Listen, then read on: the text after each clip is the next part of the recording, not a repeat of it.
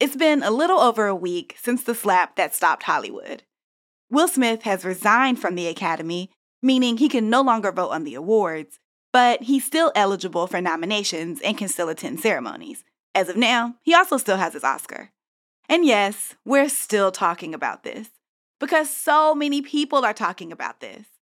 But one person who hasn't said a lot is Chris Rock. At a sold out show last weekend, he said he was still processing the whole thing. But his brother and fellow comedian Tony Rock had a lot more to say at his show over the weekend. You gonna hit my motherfucking brother?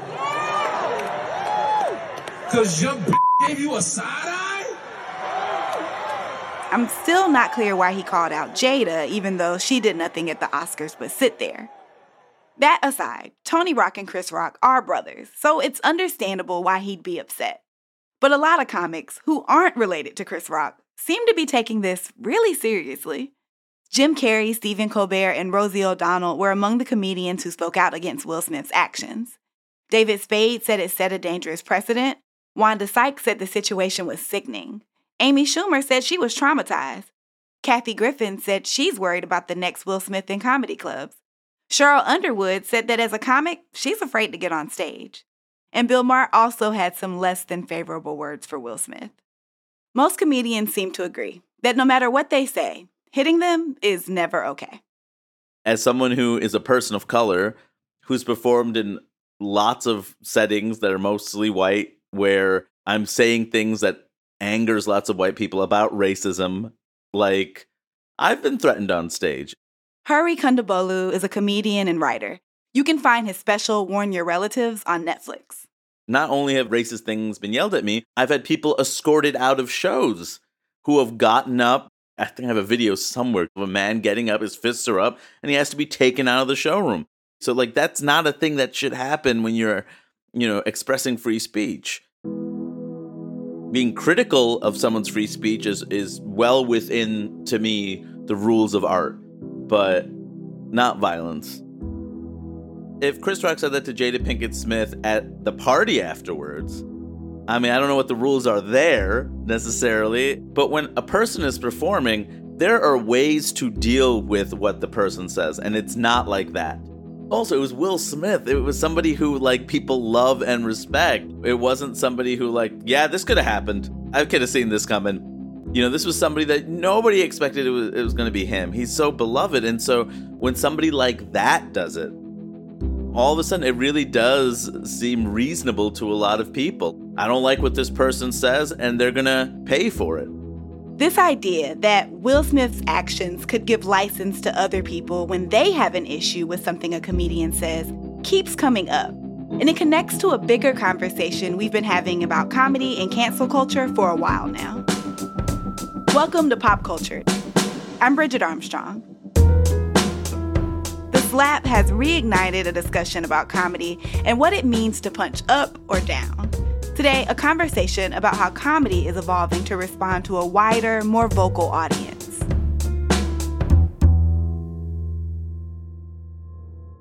when one of the most successful black actors in Hollywood slaps one of the most famous black comedians in a room full of their peers during the biggest event in the industry while it's being aired on international television is bound to start some conversations. What happened at the Oscars is the kind of incident that holds a mirror up to society and says, pick your issue, they're all there privilege, race, misogyny, toxic masculinity, ableism. But one of the most interesting conversations to me in the debate is about comedy. And if the pursuit of a laugh outweighs so called political correctness, it feels like a discussion we've been having for years. One of the first things in everybody's mind was the question of whether Chris Rock was justified in making the joke to begin with. Aja Romano is a culture reporter for Vox. Obviously, Will Smith thought it wasn't a justified joke at all, but a lot of people pointed out that initially he was laughing so I think that moment in itself has obviously become very intense. I think we've also had a number of different contributions to the debate recently, including the debate around Joe Rogan and the video that recently resurfaced of him dropping the N word on his podcast. and things like Dave Chappelle's comedy specials for Netflix, which have targeted trans people in ways that many trans people and allies find deeply threatening to their humanity. So we've got a lot of things happening in the comedy conversation right now. It's a very charged moment, to say the least. The conversation about comedy is really a debate about so called cancel culture and how audiences should react when they're offended by a comedian. When Dave Chappelle got backlash for his Netflix specials from trans people and their allies, he blamed cancel culture and he dismissed the criticisms as Twitter fodder. And he's part of a growing list of comedians who say the way society deals with offensive jokes is ruining comedy. That list includes Chris Rock, Bill Burr, Steve Harvey, Jon Lovitz, Kevin Hart, Ricky Gervais, John Cleese, and a lot of other people. Even with this Will Smith Chris Rock situation, if there's one group of people who seem to be in complete support of Chris Rock, it's his fellow comics. Now, whether or not you believe this slap was unwarranted, the debate around the joke itself raises questions about what should and shouldn't be off limits in comedy. Rock made a joke about Jada Pinkett Smith's shaved haircut. Pinkett Smith has alopecia, so a lot of people, apparently Will Smith included, thought the joke went too far. Even though some comedians might think there are jokes that cross the line, most of them are reticent about saying where exactly that line is. That idea that comedy should be above reproach and comedians should be allowed to say whatever they want, even if it's offensive, might have something to do with the way comedy was censored in the early days of stand up.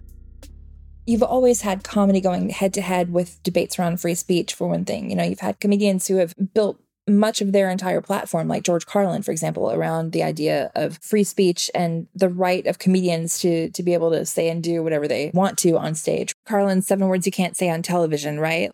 They called them bad words, dirty, filthy, foul, vile, vulgar, coarse, in poor taste, suggestive, cursing, cussing, swearing, and all I could think of was shit, piss, fuck, sucker, mother, and tits.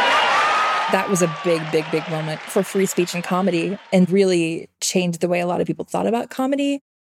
Another landmark incident in comedy was uh, Lenny Bruce's fighting its obscenity charges in the 60s. I think his first, like, he was arrested numerous times, but the first one was in 1961.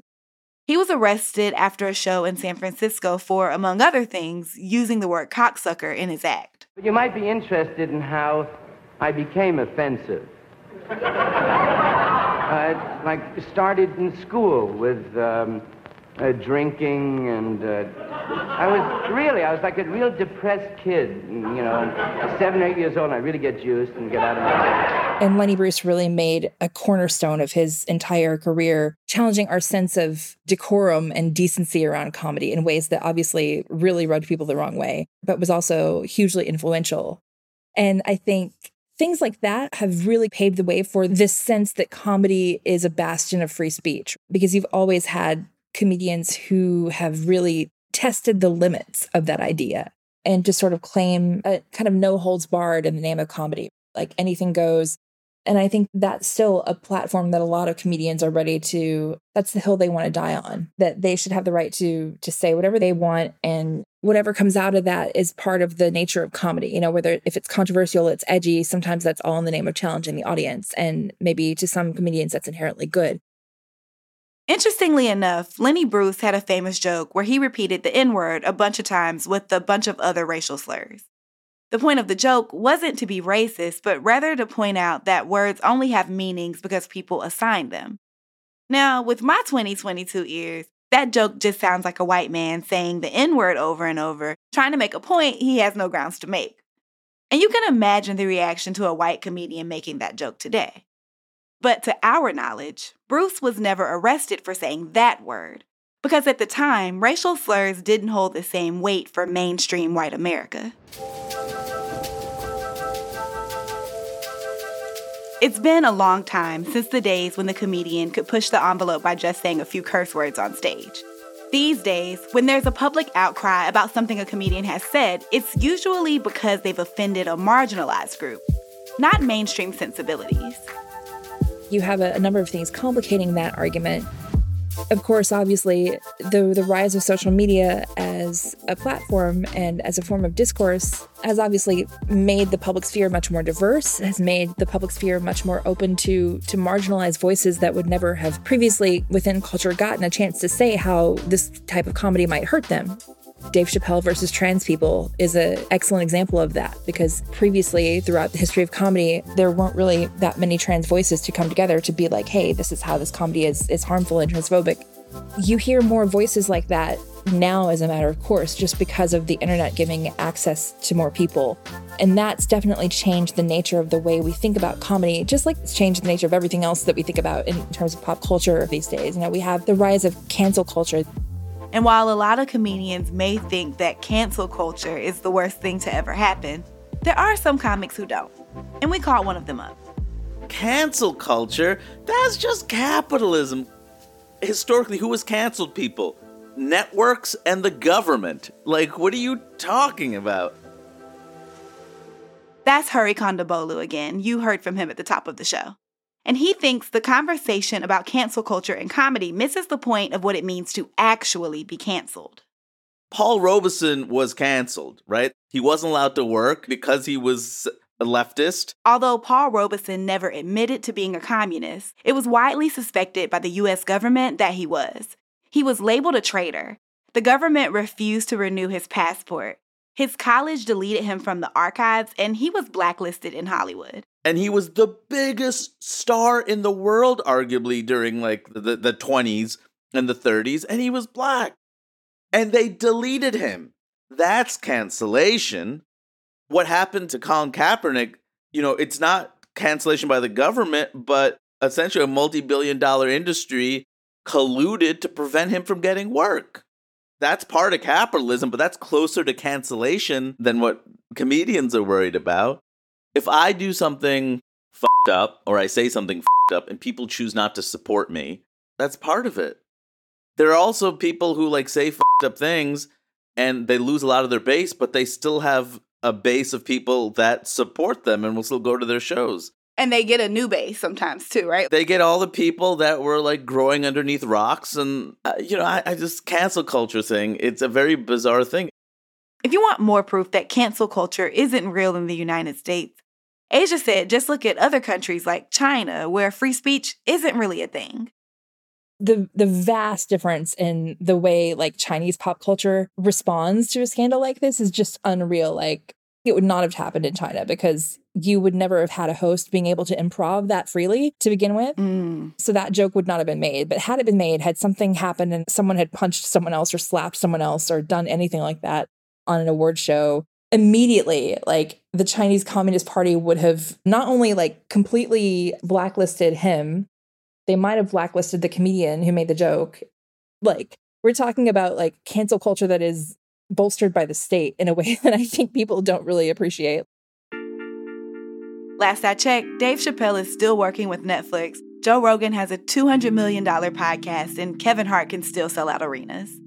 Louis C.K. was canceled not for saying something offensive, but for sexually harassing multiple women.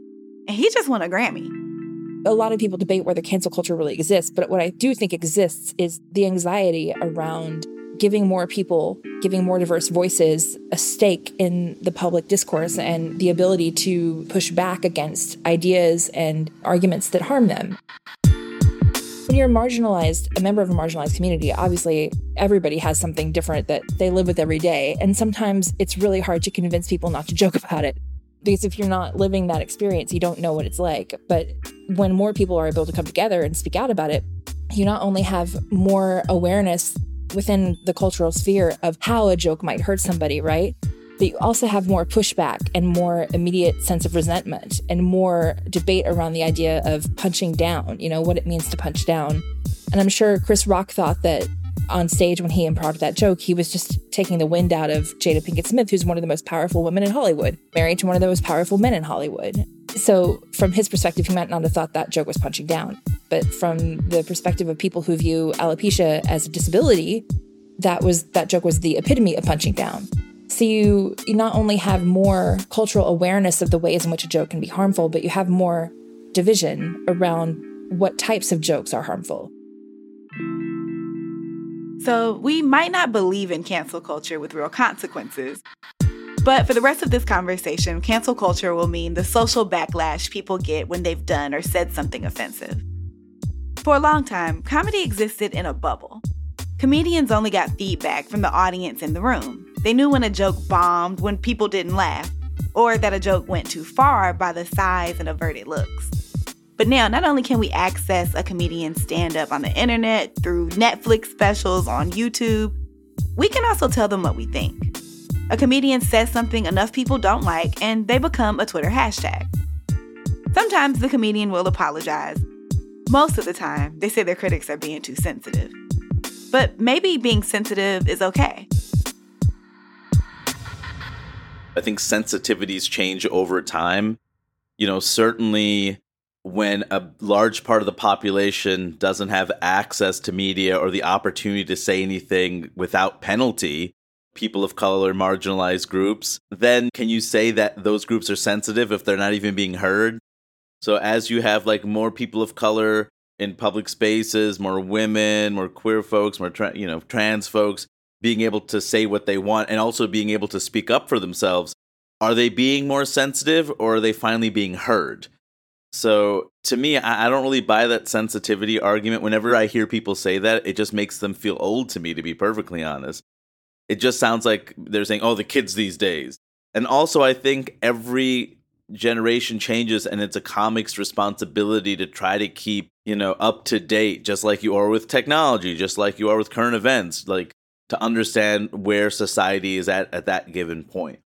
And it's not to say you can't wax nostalgic about the way things used to be, but I think to stay relevant, like part of it is to know where we're at. Thinking about how to stay relevant and when a joke crosses the line is something Hari does a lot.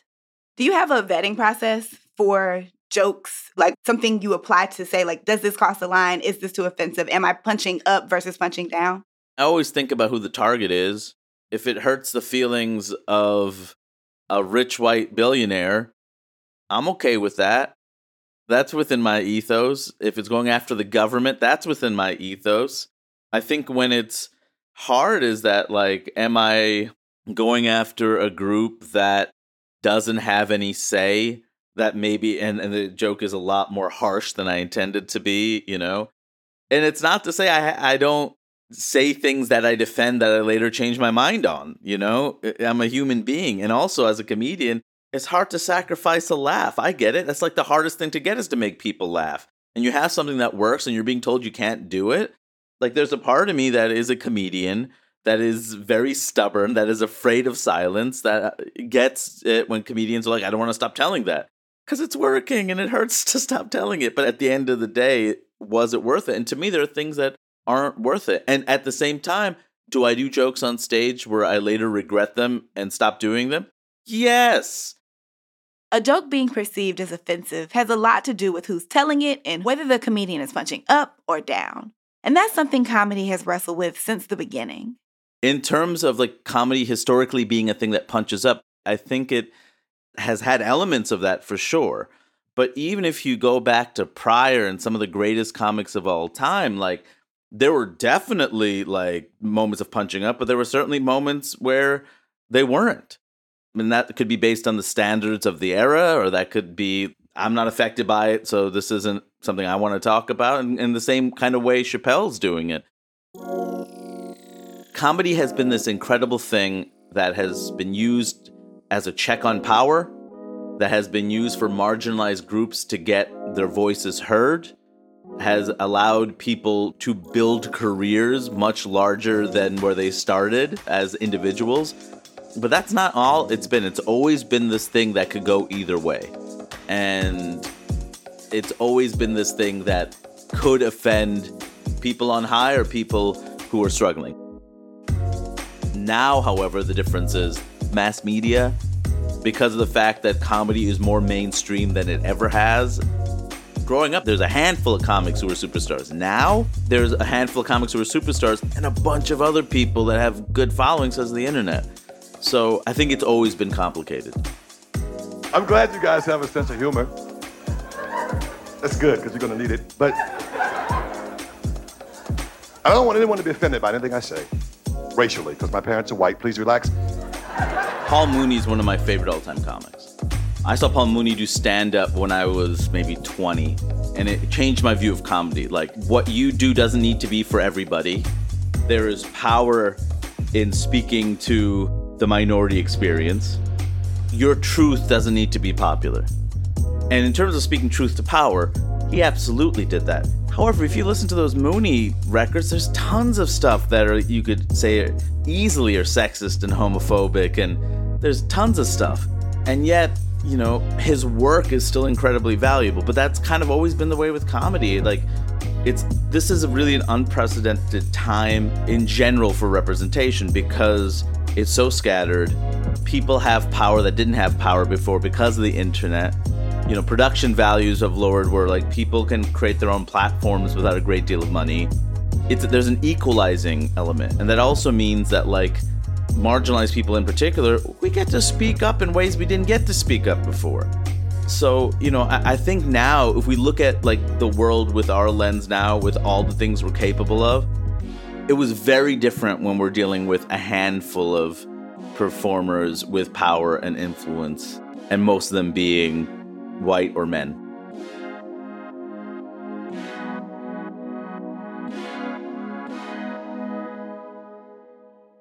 With more voices in the comedy space, we've seen comics who are taking a different approach to telling jokes. Some comedians moved more into like the realm of media rather than stand up. We've seen a shift, especially since Hannah Gadsby's Nanette, her 2018 special that a lot of people compare to a TED Talk. And what I had done with that comedy show about coming out was I froze an incredibly formative experience at its trauma point and I sealed it off into jokes. And that story became a routine, and through repetition, that joke version fused with my actual memory of what happened. But unfortunately, that joke version was not nearly sophisticated enough to help me undo the damage done to me in reality.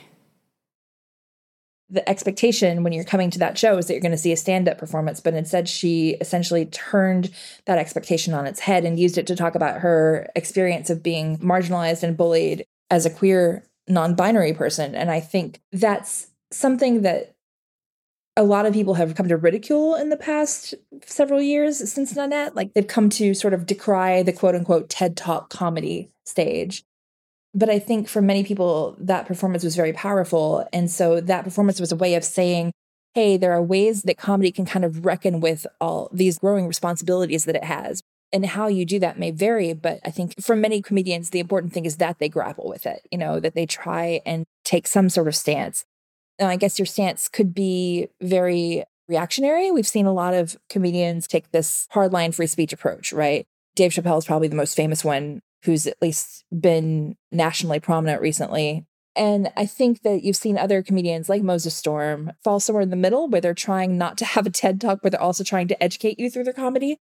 And you can kind of get into the discussion about whether quote unquote wokeness is good for comedy. But I think the best comedians always lead with their experience, right? The things about them that are authentic and are real, they make that a centerpiece of their comedy. And that's one of the reasons that that we love them. And I think for many people, for many comedians especially, putting themselves and their own diverse lived experiences on stage is incredibly important and is increasingly important. In comedy, there have always been performers who bring their identities and politics to the stage. Dick Gregory successfully blended social commentary and laughs for decades. Dave Chappelle has come up a lot in this conversation as an example of a comedian who'll cross a line for a joke. But he's also the guy who did the 846 special in response to the murder of George Floyd. And that was definitely more TED Talk than it was Laugh Factory. The cancel culture debate in comedy implies that comedians can't be funny or thought provoking or personal without insulting or belittling other people's beliefs and identities. And that's just not the case. But it's unclear whether some comedians are ready to embrace where comedy is heading. The bigger question in the long run isn't is comedy getting more accountable, but has comedy done enough work to hold itself accountable, maybe? because I think outside of the punch, uh, and I want to I want to be very clear that for me, there's no really invalid way to feel about about the Oscar night incident. If you feel like it was you know, overblown or if you feel like everybody was wrong or nobody was wrong, like I think all of those ways are valid ways to feel. But apart from that, like I think the the broader conversation about was the Chris Rock joke acceptable feeds into this idea that that com- comedians need to be having this conversation transparently and openly in good faith, right? Without the sort of built-in idea that people are going to come to cancel them no matter what, because that's not what's happening. um, we're just trying to make the whole sphere a little safer for as many people as possible. For Hari, this conversation is complicated.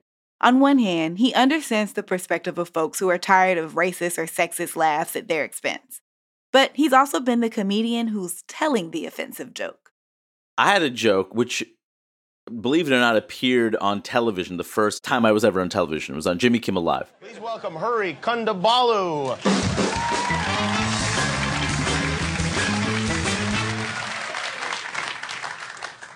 Let me be honest with you, ladies and gentlemen. I've been really nervous about this particular show. I'm a young comic. They gave me this great spot on Jimmy Kimmel Live. It's a joke I'd been doing for years, post 9 11, right? So we're thinking about hate crimes against brown people and everything else, right? So the joke, and I'm going to paraphrase it, and why I paraphrase it will be clear when I tell the joke. Uh, my name is Hari. It's mispronounced a bunch of different ways. Harry, Hurry, Hari. Since 9 11, I've been called Sand, N word. And the idea that I dropped the N word the first time I was on television is it very confusing. Now, the context makes sense. Like, you're talking about what people were called oftentimes, especially in the years after 9 11. Sure. But I wasn't thinking about what it means for a non black person of color to use that word and why people might have been laughing. Some people were laughing because it was like, oh, this guy is talking about like how messed up it was. But the other part of me realized white people love to hear the N word, especially if they can't say it. And the thing I discovered is the reason they probably wanted me to do that joke is that, oh my God, we get to hear the N word. I don't even know if that was even conscious, but it was there. Because I know that when I was doing that joke after shows, I would have white people coming up to me saying, I love that N word joke. And they would use the N word. And I would think, that's not what the joke's about you know, the joke's about my name, the joke's about post 9 11 racism, and there's a second half of the joke that is much longer than that one word that is about like Microsoft Word spelling my name wrong, spelling it hair. And the only thing you retain was the sand N word part. And you wanted to make sure you got to say that to me, which means you've been dying to say the word, and I just gave you license. Was that my intention? Oh, God, no. And it's what led me to stop doing that joke, you know? Like, I, I don't want that. And it's a joke I regret. Now, if I had done that joke today on television, first of all, they wouldn't let me do it, thank God. Secondly, there's a, a high likelihood I would be torn apart online. But part of me is like, yeah, I probably should be. Consequences. Consequences. but, you know, I would hope, though, in the tearing me apart, that there is the goal of rebuilding me and that it's not just my goal that it's the goal of other people of like this person still has something to offer us as a human being and has a track record as someone who's done amazing things and supported lots of people. And this mistake shouldn't define them or restrict their ability to continue good work. And i feel that way about will smith to be perfectly honest. What he did was not a good thing but we're going to ignore every good thing he's done. And i'm a comic and seeing that obviously made me very upset uh, for the reasons we discussed. But are we going to really like penalize him to such a degree where this is what stands the, the test of time? Hari told me about a conversation he had on the podcast he hosts with comedian W. Kamau Bell. They spoke with author and activist Adrienne Maree Brown, and she shifted his thinking on cancel culture. She talks about cancel culture from the standpoint of being an abolitionist. And the goal ultimately is not to penalize. It is to learn from, it is to grow, it is to forgive, right? And that's the world we're looking towards. So I'm hoping that this incident is part of that. Instead of cancellation, can we just please think about this as how do we all learn from this? Because ultimately, that's what this is about. Like, look, I get it. It's fun to cancel people, it's enjoyable to throw stones. The thing that's almost better than seeing them rise is seeing them fall. There's a cruelty about human beings that we've always had, and with mass media, we all get to be cruel together. It's strangely democratic to be cruel together. But we got to be better than this, and as terrible as that incident was, it's still something to learn from. The conversation we're having now is a crucial conversation about free speech and limits and the impact of free speech and how do we measure impact and how do we measure the power of the different people involved. That's a great conversation that you would hope more people have. And thinking to me isn't being a killjoy. If anything, it leads to joy you didn't know was possible. Because all of a sudden, the more complex your thoughts are, the more things can be funny because there's all sorts of avenues you've never looked in before. It's like I see three colors. Well, then you're limited to three colors. And when you can see all the different shades and all the different complications, it's much more interesting. And the same thing is true with comedy. So I don't know if I'm in the minority on that, but I really do believe that. And that's why I think this is the best era for comedy and art ever. That's it for us this week. But before you go, I want to ask you for a favor. We have a survey that we really want you to fill out because we want to know more about you and what you want us to cover on this show. You can find a link to the survey in the show notes. It will only take a few minutes, I swear. I'm Bridget Armstrong, host and senior producer of the podcast. I'm fortunate to make this show every week with a talented group of people. Alicia Key is the show's producer. Our senior audio engineer is Andrew Calloway. He mixed this episode with Ellie McAfee Hahn. Graelyn Brashear is our senior director of audio. Thanks to Aja Romano and Hari Kondabolu for talking to me. We'll have a link to Aja's writing in the show notes. And if you want to hear more from Hari, he's on tour right now. He has shows coming up in DC, Richmond, Detroit, and other cities. We'll have a link to the tour dates in the show notes. We'll be back next week with a new episode, and in the meantime, be sure to rate, subscribe, tell a friend, and please do the survey.